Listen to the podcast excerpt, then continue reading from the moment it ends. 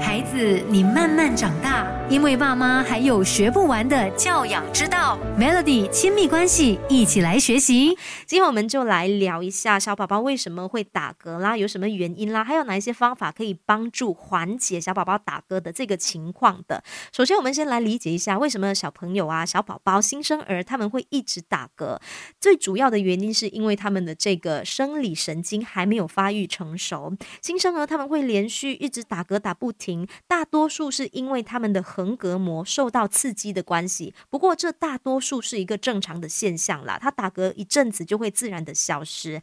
再来呢，新生儿有可能他的胃食道逆流，因为他们发育还未完全嘛，所以他胃中的食物很容易逆流往上。当他的食道就是发生胃酸逆流的时候，就很容易刺激到横膈膜，也就很容易引发打嗝。除此之外，有一些喂食的姿势啊，像是呃平。喂喝奶都是平躺式的嘛，加上宝宝他要用嘴巴吸奶瓶，不知不觉他就会把这个空气吸进去肚子里，而他肚子里就会有很多的气体，就会导致宝宝一直打嗝。再来有一些呃喂奶的习惯呐，像是有时候大人可能喂奶喂太多，把宝宝的胃撑大了，或者是奶瓶的这个洞口太大，造成流速很快，宝宝他就会吃的很很急，也就容易让他的胃部产生气体。那当小宝宝打嗝的时候，我们看到就会觉得很心疼，不知道怎么样帮助他。其实是有一些方法可以缓解的。孩子，你慢慢长大，因为爸妈还有学不完的教养之道。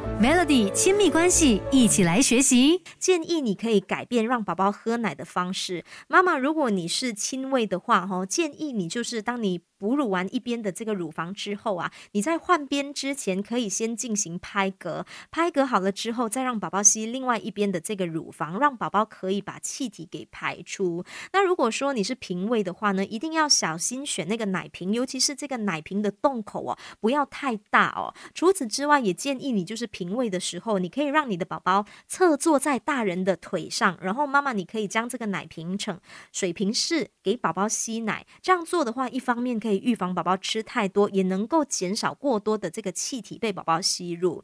除此之外，也建议你就是宝宝喝完奶之后啊，你拍嗝的时候，拍完了之后不要马上让他平躺哦，最好就是拍完嗝半小时之后呢，你可以用这个哺乳枕头让宝宝呈现一个半躺的坐姿。这样做的话呢，能够让食物比较顺利的消化，也能够减少宝宝吐奶的这个情况哦。孩子，你慢慢长大，因为爸妈还有学不完。的教养之道，Melody 亲密关系，一起来学习。当宝宝一直打嗝的时候，建议你可以将宝宝直立式的抱起，以直立式的方式把他的背部就是可以由下往上拍。如果说你这样做了之后，宝宝他还是没有打出嗝的话，你可以转换为坐姿来拍嗝。透过变换拍嗝的这个姿势，让宝宝身体内这个多余的气体可以排出。当新生儿一直打嗝的时候呢，你还可以喂他们少量的奶。或者是温水，让他们紧缩的这个横膈膜可以稍微放松下来。但是要提醒你的就是，你千万不要强硬的喂奶或者是喂水哦，以免宝宝打嗝的时候被奶水呛到，因为这有可能是会引发窒息的哦。